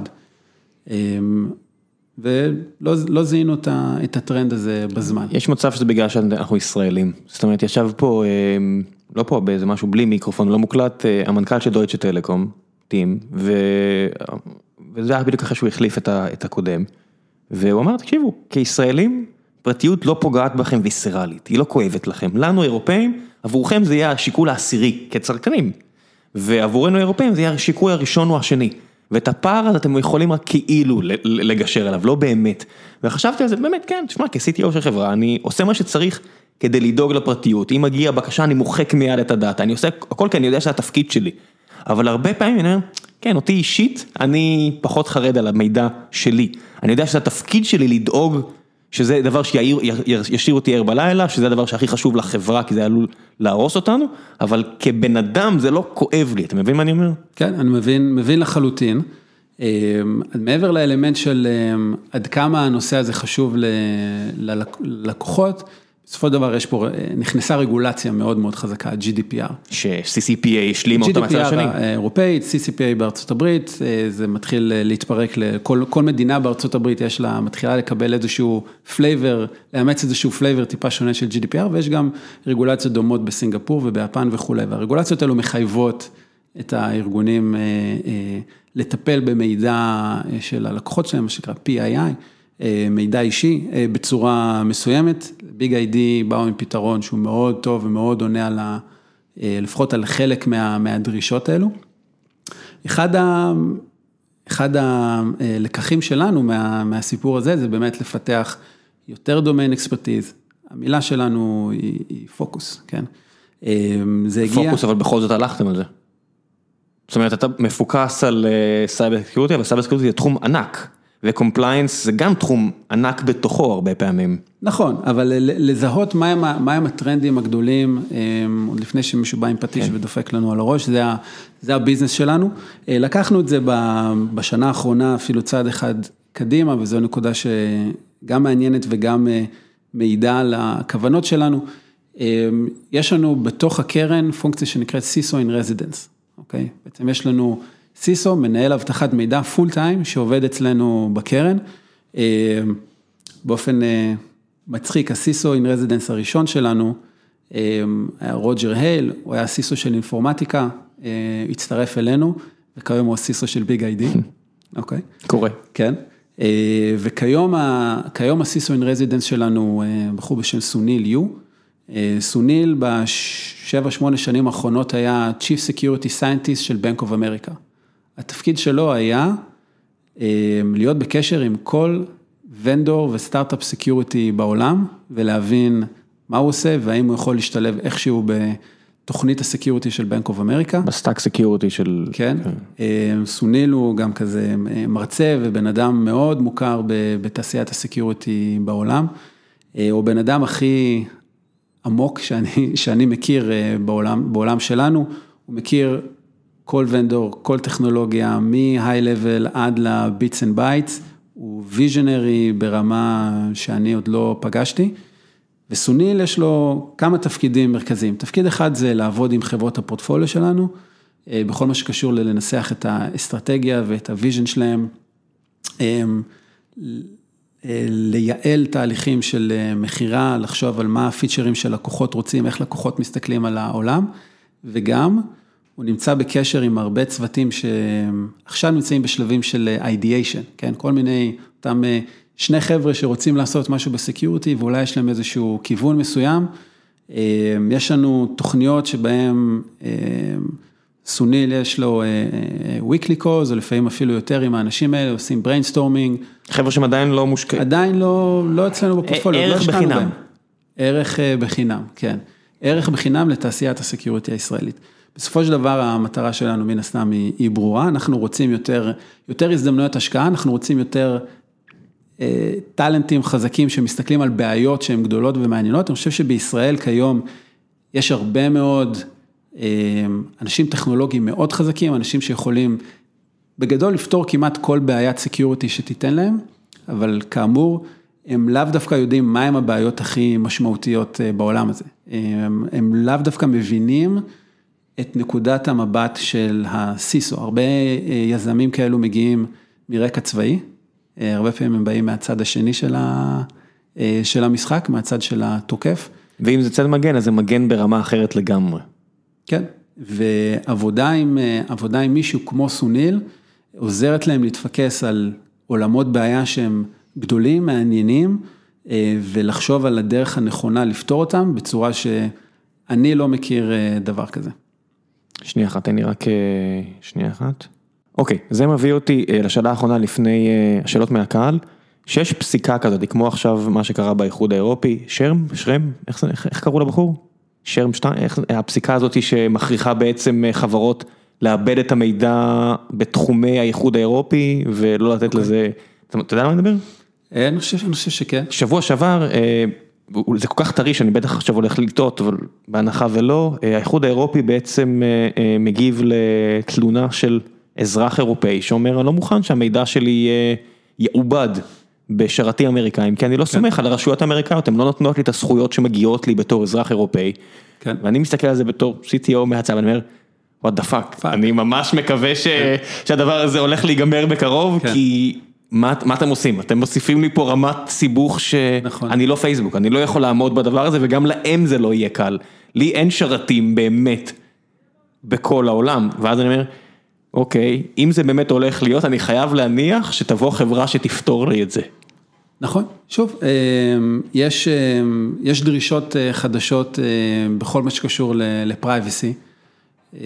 זה מביא בסופו של דבר עלויות די משמעותיות על ארגונים גדולים. רוב, ה, רוב הרגולציות האלו הן מכוונות בעיקר לארגונים גדולים, פחות, פחות לסטארט-אפים ולארגונים. דברים שאני שמעתי. לא... יש פה עניינים של, של scale, של כמה, כמה לקוחות קצה בסופו של דבר יש לך כדי, ש, כדי שהרגולציה הזאת תחול עליך, אבל מן הסתם כולנו רוצים שהחברות של כולנו יגדלו ויתקלו לא, בבעיות של, של scale. גם אירופאים אומרים, קודם נדפוק את פייסבוק ואז נגיע לכולכם, אל תדאגו. זה, הם אומרים כן. את זה in not so many words, אתה יודע, זה הכוונה ברורה. כן. זאת אומרת, זה הדרך שלהם להחזיר מלחמה כלכלית על מה שקורה בארצות הברית. ארצות הברית התחזקה מאוד על, על, על הראש שלהם, וזה דרך עבורם להחזיר מלחמה, זאת אומרת, הם שוק מספיק גדול כדי להעלות דרישות. כן, ולארגונים כמו פייסבוק וגוגל ואמזון ועוד כמה כאלו, יש כנראה את היכולת, את, את המשאבים ואת ה-engineering resources בשביל למצוא פתרונות ולפתח פתרונות עבורם, אבל אז נשאר,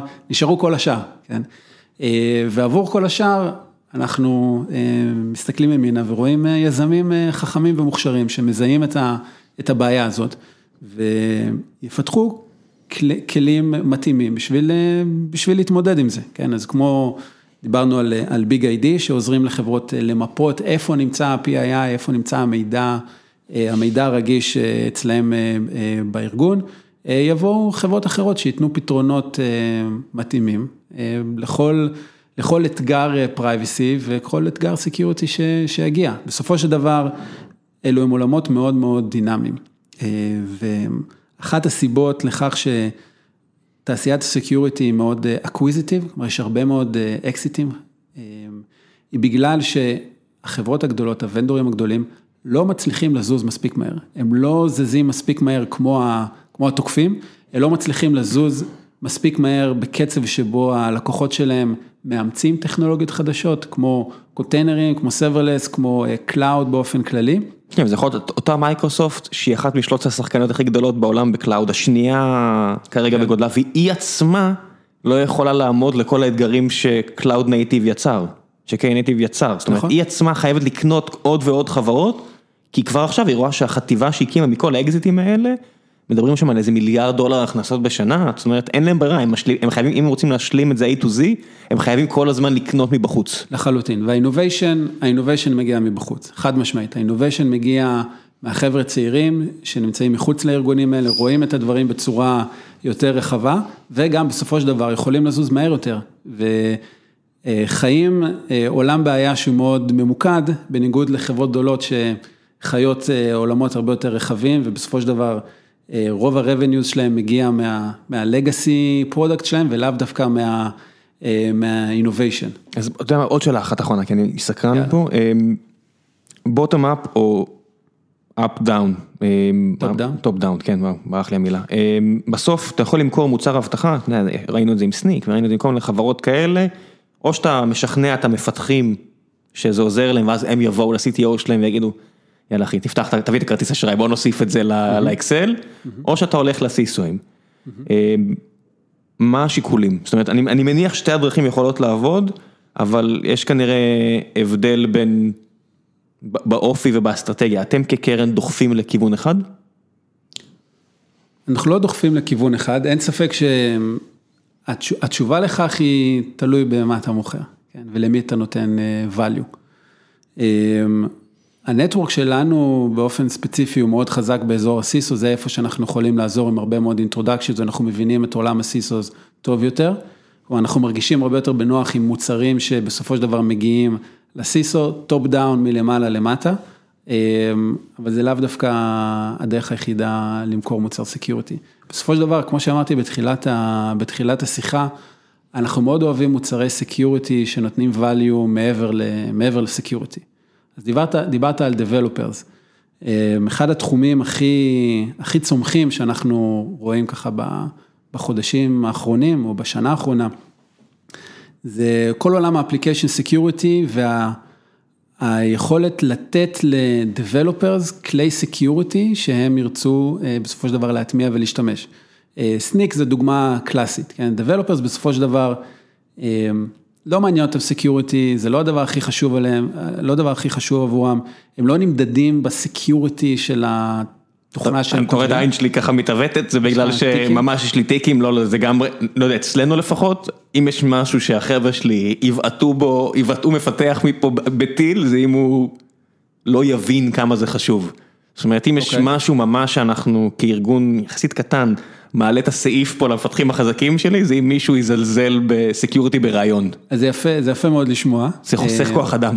זה חוסך כוח אדם, זה חוסך הרבה מאוד זמן, כאשר מתגלות בעיות סקיורטי בשלבים מאוחרים יותר. אם פתחנו, בעיות סקיורטי זה כי מישהו כתב חרא קוד. בסוף, זה אבסולוטית נכון, מישהו עשה טעות. כן, וזה כבר, זה ידוע ש...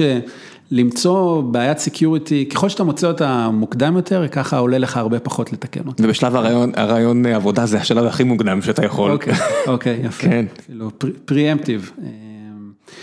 אז בסופו של דבר, אבל having said that, developers בסופו של דבר נמדדים על ה features שהם מפתחים, כן? על ה... על היכולות, על הדבר, על ה... בעצם על הפיצ'רים. PM ים בודקים אותם על הפיצ'רים שהם מוציאים? על הפיצ'רים שהם מוציאים, על ה business impact שהם נותנים, ולאו דווקא האם הקוד שהם כתבו הוא הכי secure. נכון. זה בעצם אומר שאתה צריך לחשוב על כל מיני כלי security שהם משתלבים בתהליך הטבעי של המפתחים, ולא באמת מפריעים להם, או לא מאטים אותם. שלא יכאב להם יותר מדי. לא יכאב להם, כן, וזה קשה לעשות. כלומר, יש פה, יש פה friction די גבוה בין ה security לבין ה Developers, וזו דוגמה לתחום שאתה לא יכול לבוא ל CISO ולהגיד לו, אחי, בוא קח מוצר, ותכריח את כל המפתחים להשתמש בו. אתה יודע מה קורה שזה קורה? זה לא יעבוד. שנתיים לאחר מכן? לא, שנתיים לאחר מכן מישהו אומר, תגיד, על מה אנחנו משלמים פה בעצם? אף אחד לא משתמש בספרייה הזאת, תעיף אותה. זה לא עובד. לא, ראיתי, נגיד, תסתכל, Monday, שזה יופי של חברה ישראלית שכבר בוולואציה של מיליארדי דולרים, ה KPI שלהם זה לא על מספר החברות שהם מוכרים, זה ממש על כמות הלקוחות שמשתמשים ומשלמים. זאת אומרת, אם ממש יש להם חברה שקנתה אלף seats, אבל רק עשרים משתמשים, הם יודעים כבר שה churn יגיע. הם יודעים שהחוזה הזה הולך למות, בהסתברות לא מבוטלת בכלל. אני מניח שתעשיית הסייבר סקיורטי תחווה או חובה כבר התבגרות דומה מאוד. לחלוטין. כל המודלים העסקיים הם מודלים סאסיים של ARR ו-subscriptions וכולי. אתה לא מוכר איזשהו appliance שלוש שנים קדימה ואתה שוכח ולא באמת אכפת לך אם משתמשים בו או לא. אתה כן מודד את ה-usage ואתה מודד את ה-value שאתה נותן ללקוחות שלך לאורך זמן. בעולמות של ה-Developers אתה צריך לראות שיש usage. וזה בהחלט go to market שהוא bottom up, אתה צריך קודם כל לשכנע את ה-Developers שהם יכולים לקבל value מהמוצר הזה. ולאחר מכן בסופו של דבר מגיע ה-CISO ואומר, אוקיי, אני רואה, ש, אני רואה שגם ככה אני לקוח של המוצר הזה, אז בוא, גם אני אקבל את ה-value המלא שלי. טוויסלוק זה עוד דוגמה ל... בוא תביא לי דשבורדים, אם החבר'ה כבר משתמשים בדבר, בוא תביא לי את הדשבורדים. יכולת לנהל ויכולת לקנפג כל מיני, לקבל עוד כל מיני benefits שאני מקבל מהם שה Developers לאו דווקא, לאו דווקא רואים. Twistlock זה עוד דוגמה לחברה כזאת שהגיעה, הגיע ל CISO ים דרך ה DevOps, כנ"ל, אנשי אנשי ה DevOps הבינו שהם צריכים איזשהו פתרון security, כלשהו לקונטיינרים. הם אלו שבאו וחיפשו בגוגל security, קונטיינרים ומצאו את Twistlock, הורידו את זה, ראו ואמרו שאוקיי, זה אחלה, באו ל CISO, יש לנו פה מוצר security, אנחנו יודעים שאתה צריך את זה, מבחינתנו זה אחלה, אנחנו היינו שמחים להשתמש בזה, ה CISO רואה שזה עונה גם לא על... על כמה קריטריונים שהוא צריך מבחינת security, וזאת הדרך למכור. כן, הרבה פעמים זה זה גם יותר יותר ציני מזה, יושב מפתח ואומר, וואו, ה CISO שלי קצת מנותק, לא כולם, זה כמו הבחור שלכם שחריף ומעולה במה שהוא עושה, שלא יביא לי איזה מוצר אשפה, עדיף שאני כבר אדחוף את זה למוצר שאני רואה שהוא אחלה, כן. ושאני לא אצטרך לעבוד עם איזה משהו נוראי ש... תאגיד על כלשהו דחף לסיסו שלי, בגלל שיש לו אנשי מכירות יותר טובים. אני ממש רואה את זה קורה, זאת אומרת, הם... לא יעזור, ברגע שאתה נהיה בירוקרט, אתה בירוקרט, יש לך פחות זמן לגעת בקוד, ואם יש מוצר שהוא פחות Developer Friendly, רוב הסיכויים שתדע את זה, אלא אם כן שאלת, שתדע את זה מאוחר מדי, ויכול להיות שהבאת לצוותים שלך עכשיו משהו שלא עושה להם כיף. כן, אז, אז אז יש יש דוגמאות בעולמות של ה Developers ויש דוגמאות גם בעולמות אחרים של מוצרי Security שעוזרים לצוותי IT לעשות את העבודה שלהם בצורה טובה יותר. כמו למשל Axonius, יש לנו חברה בשם Satori שעוזרת לצוותים של Data Science לעשות עבודה טובה יותר בגלל שהם, בגלל שמתאפשרת להם גישה יותר נכונה לכל ה-Data Stores שיש. לארגון, אחרת צוותי הסקיורטי לא היו נותנים להם את הגישה הזאת, או היו מאיטים בצורה משמעותית את הצורה שבה הם, את הדרך שבה הם עובדים. אז אלו אלו סוג החברות לפחות שאנחנו מאוד מאוד אוהבים, כאלו שיש להם value של סקיורטי מאוד גבוה, אבל הם בסופו של דבר הם business enablers, הם מאפשרות לסיסו לצאת גבר. אתה מכיר את פרויקט פיניקס? לא. זה איזה ספר שהוא רומן בעולם הדב-אופס, תאמין או לא, כן כן, לא רומן רומנטי, רומן ספר בדיוני ו... וזה מדהים כמה שזה עדיין רלוונטי, ספר מומלץ למי שלא לא מפריע לו שזה טיפה יהיה לא הכי עדכני אבל זה עדיין עובד, והאיש סקיורטי שם מוצג בתור זה שמאט אותם כל הזמן ואני אומר, כן. זה כבר לא ככה. זאת אומרת יש ארגונים שזה עדיין ככה וזה בדרך כלל ארגונים שצריכים לעבור שינוי DNA עמוק. אבל זה כבר יותר ויותר לא ככה, כמו שאיש, כל הקטע של הספר הזה זה לשכנע שאיש הדב-אופס, שזה בעצם כאילו התחלה של המושג הזה, הוא לא זה שצריך להאט אותך. כן. שפעם איש ה-IT היה זה שתוקע לך מקלות בגלגלים, והיית צריך לחכות שהוא יתקין את הגרסה שלך לשרת, וכל החרטבונה הזה, והיום המפתח בכלל יכול להיות DevOps, כמו שאולי המפתח כבר יהיה איש ה security. נחזור לאותו דיון בין אותו האקר ל CISO, כן? התפקיד של ה CISO בסופו של דבר, בעולם ה security תמיד יש איזושהי משוואה בין security גבוה לבין usability ו productivity, כן? ברגע שאתה מעלה את רמת ה security בצורה משמעותית, אתה כמעט בהגדרה מוריד את ה usability. אתה יכול להגיד לכל העובדים בארגון, אתם לא, אסור לכם לגלוש לאינטרנט. אסור לכם לפתוח קבצי doc, כי יש שם הרבה מלוורים. אתה יכול לעשות את זה, רמת ה security מאוד תעלה, אבל העובדים שלך לא יוכלו לעבוד. אתם לא יכולים להשתמש ב Cloud Applications. כי יש שם הרבה מאוד סיכונים. אחלה security, ה business לא לא יתקדם. כן. זו גישה שיותר מתאימה לצבא, לכל מיני ארגונים ביטחוניים וכולי. בנקים של פעם. בנקים של פעם. המשחק הוא איך אתה עושה balance נכון בין security לבין usability. ופה אתה צריך מוצרים שהם נותנים, נותנים את ה balance הנכון הזה, הם כנראה לא, ה, לא ה security ברמה הכי גבוהה, לפחות אתה רוצה לשאוף לרמת security מספיק גבוהה, אבל שהמוצרים האלה הם יהיו seamless, שהם לא ייצרו הרבה friction ו overhead, גם לצוות ה security וגם ל business users בסופו של דבר, וזה ה-70 אחוז הזה, ה-70 אחוז האלו ש CISO אים מנסים לשאוף אליהם, בשביל מצד אחד לתת security ברמה מספיק טובה, ומצד שני לאפשר ל business להתקדם, כי כן, אחרת יקבלו... CISO טוב מבין שהייעוד שלו זה רק לא, לא להיות מפוטר או לא להגיע לשער של העיתון בתור ה bad guy, אלא זה שאמור להעיף את הארגון קדימה, לא בדיוק, לעזור, להעיף אותו קדימה בצורה בטוחה, יש כן. לך אה, מכונית מרוץ, אה, אתה צריך אה, בלמים, כן, אתה צריך אה, מערכות אבטחה, אבל מצד שני אתה לא יכול המכונית חייבת לטוס. כן, ההבטחה הכי טובה זה לנסוע על 10 קמ"ש, אבל אתה בטוח תפסיד את המרוץ. בדיוק. בוא נעשה קצת שאלות מהקהל. יאללה. פורום החיים עצמם של גיקונומי, לפני שנגיע לשאלות מהקהל, דבר המפרסם. היי חבר'ה, לפני שנחזור לשלב השאלות מהקהל עם עופר, אני רוצה לספר לכם על נותני החסות בפרק הזה, לחלק הזה.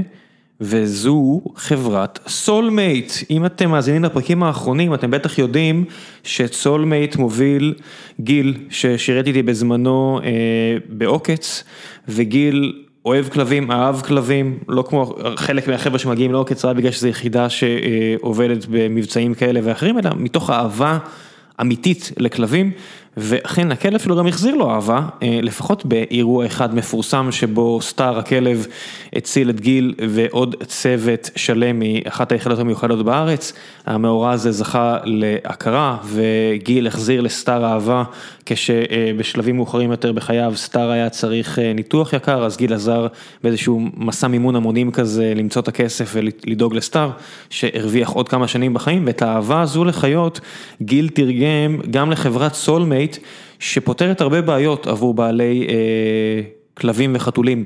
גם המחיר הוא סופר אטרקטיבי, זה זול, אה, עבור חלק מהמותגים המקבילים זה זול ב-50-60 אחוז, גם אה, עבור השקית הראשונה תקבלו עוד מבצע רק על אה, כך שאתם שומעים את זה פה בגיקונומי, אבל מעבר לכך, ההרכב התזונתי של סולמייט מותאם לאקלים הישראלי.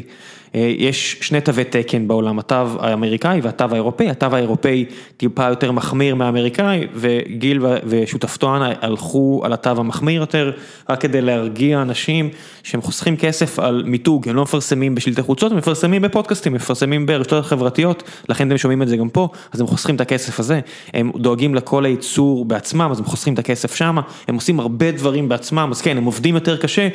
אבל המחיר יותר נמוך, וזה לא בא על חשבון האוכל עצמו. אני, כמו שאתם יודעים, בודק את הדברים האלה בעצמי, אז מן הסתם את האוכל לא יכלתי לאכול בעצמי, אבל כן הבאתי את זה אה, לזוג הכלבים האהובים שלי, והם כבר חודשיים עם סולמייט, ואני יכול לדווח לכם שהם מהרגע הראשון אהבו את זה, ולא היו אלרגיות ולא היו בעיות, אה, אז גם מהבחינה הזו אני יכול לערוב לכם עם שמי, שזה מוצר אה, מוצלח, ובמחיר מוצלח, ואם תכניסו את הקופון geek, G-E-E-K, במקום שאפשר להכניס בו את מילת הקופון.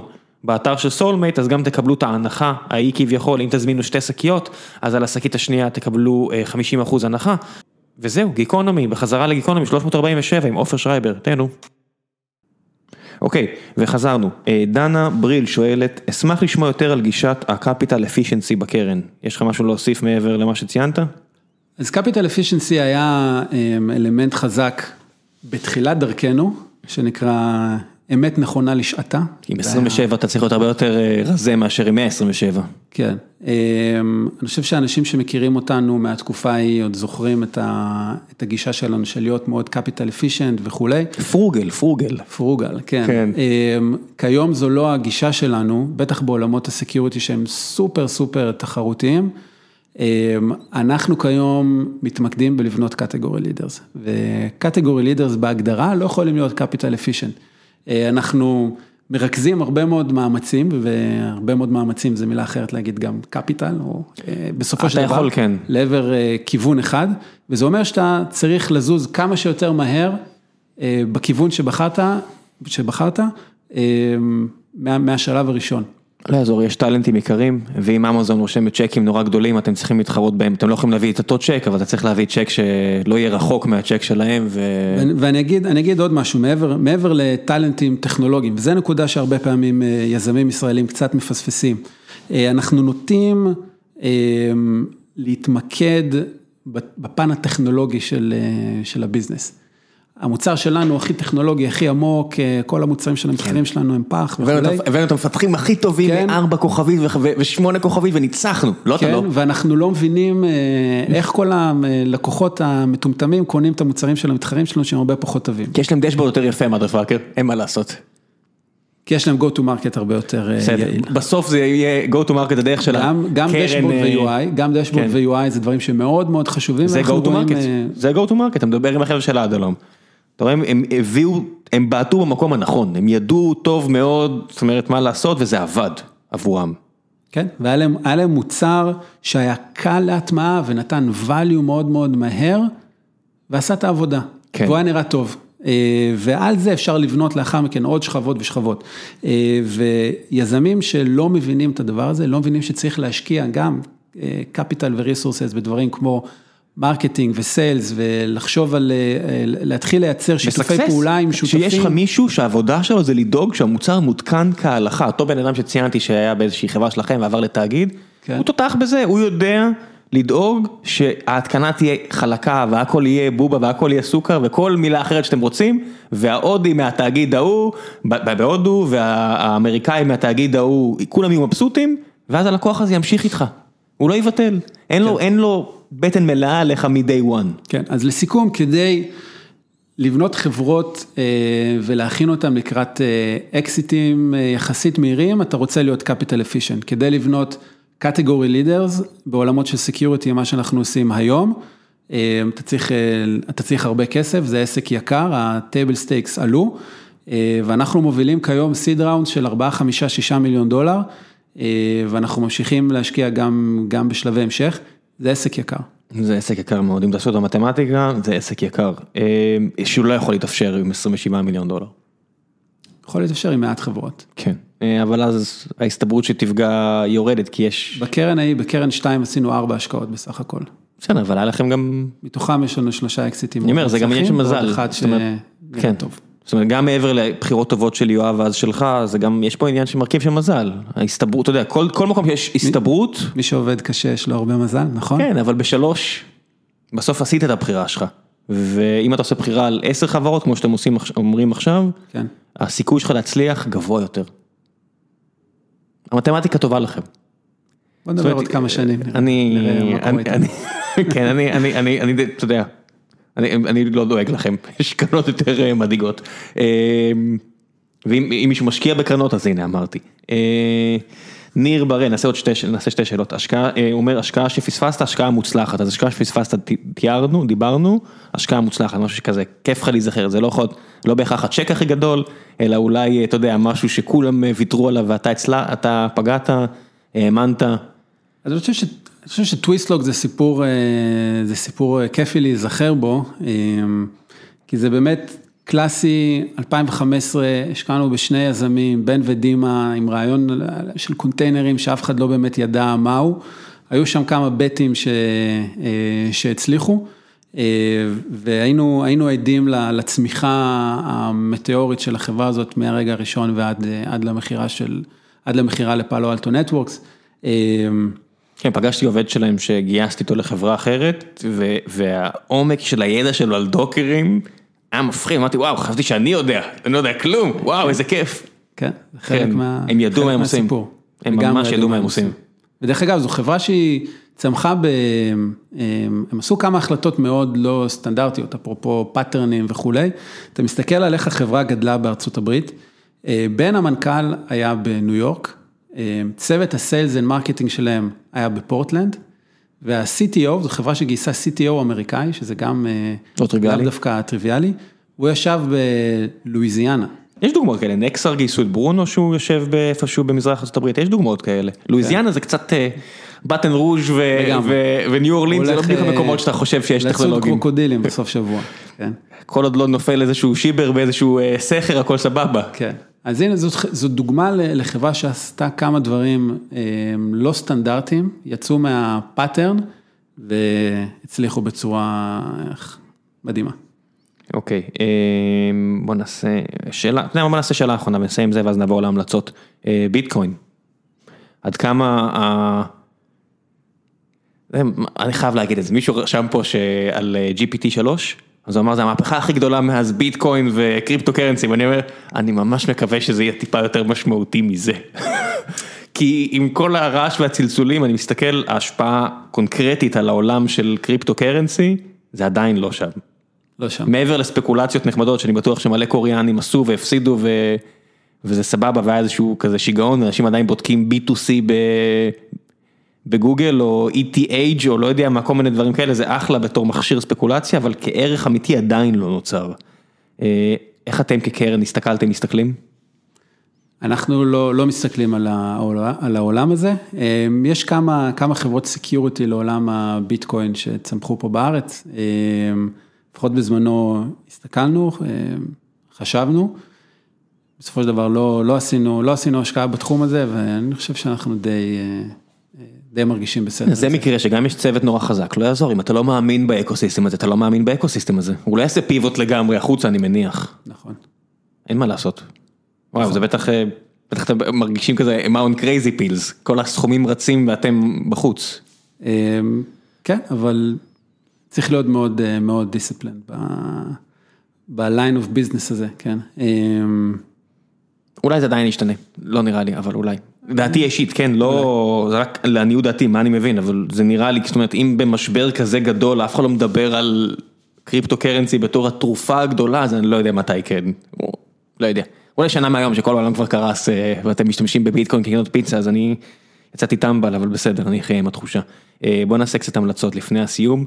ספר, סרט, סדרה שקראת לאחרונה שבא לך להמליץ, מה שבא לך. על זה לא, על זה לא חשבתי. אני יודע, אני יודע, אני...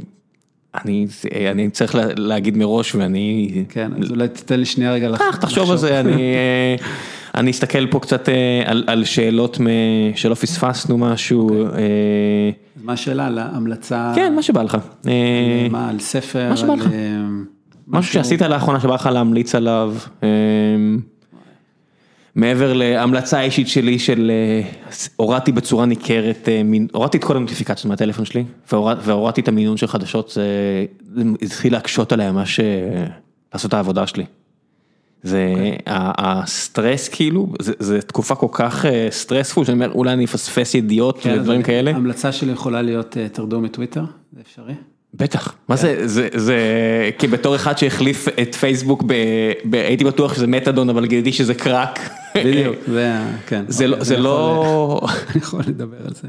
שמע, הורדתי את הנוטיפיקציות מהאפליקציה רק לפני יומיים, ויש סיכוי שאני גם אוריד את האפליקציה, אין מה לעשות, אתה יודע, צריך, כל אחד צריך לדעת מה... כן, צריך לדעת מה החולשות שלך. ואיך אתה מנצל את הזמן שלך, זאת אומרת, זה כנראה לא הניצול הכי טוב של הזמן שלי. כן. אז כן, אז זה אני יכול להגיד. מה, ממש נפלת לבור שם? מתי? היית מה-early adapters? לא, לא. ממש לאחרונה? כן, אבל זה נוראי. זה בור של הרס. יש שם הרבה... רוע וגועל ו... יש גם צדדים טובים, אבל כל אחד צריך לדעת אם הוא מסתדר עם זה טוב, או אם זה מקשה על החיים שלו או לא, וכן, עליי זה משפיע פשוט לא טוב, זאת אומרת, אני ממש יכול להגיד, זה העלה לי את האנגזייטי והכל, ו... אני לא רוצה להוסיף גם ויפאסנה כדי להתמודד עם האנגזייטי, פשוט אני אחתוך את האנגזייטי. כן, זה ה... יופי, אז הנה מצאנו המלצה, מצאנו ביחד המלצה, אם אתם מוצאים שמשהו מוסיף לכם הרבה לחץ, אולי שווה לשקול לנתק אותו. טוב, בן אדם, תודה רבה רבה על הזמן שהקדשת לי, בסוף יצא אפילו יותר מאשר זה, ודחפתי אפילו איזה פגישה קדימה באמצע, אז ממש תודה. תודה לך. נתראה, ואני די בטוח שיהיה בסדר, עם מה שציינת שם, אני די בטוח שיהיה בסדר, ביי. ביי.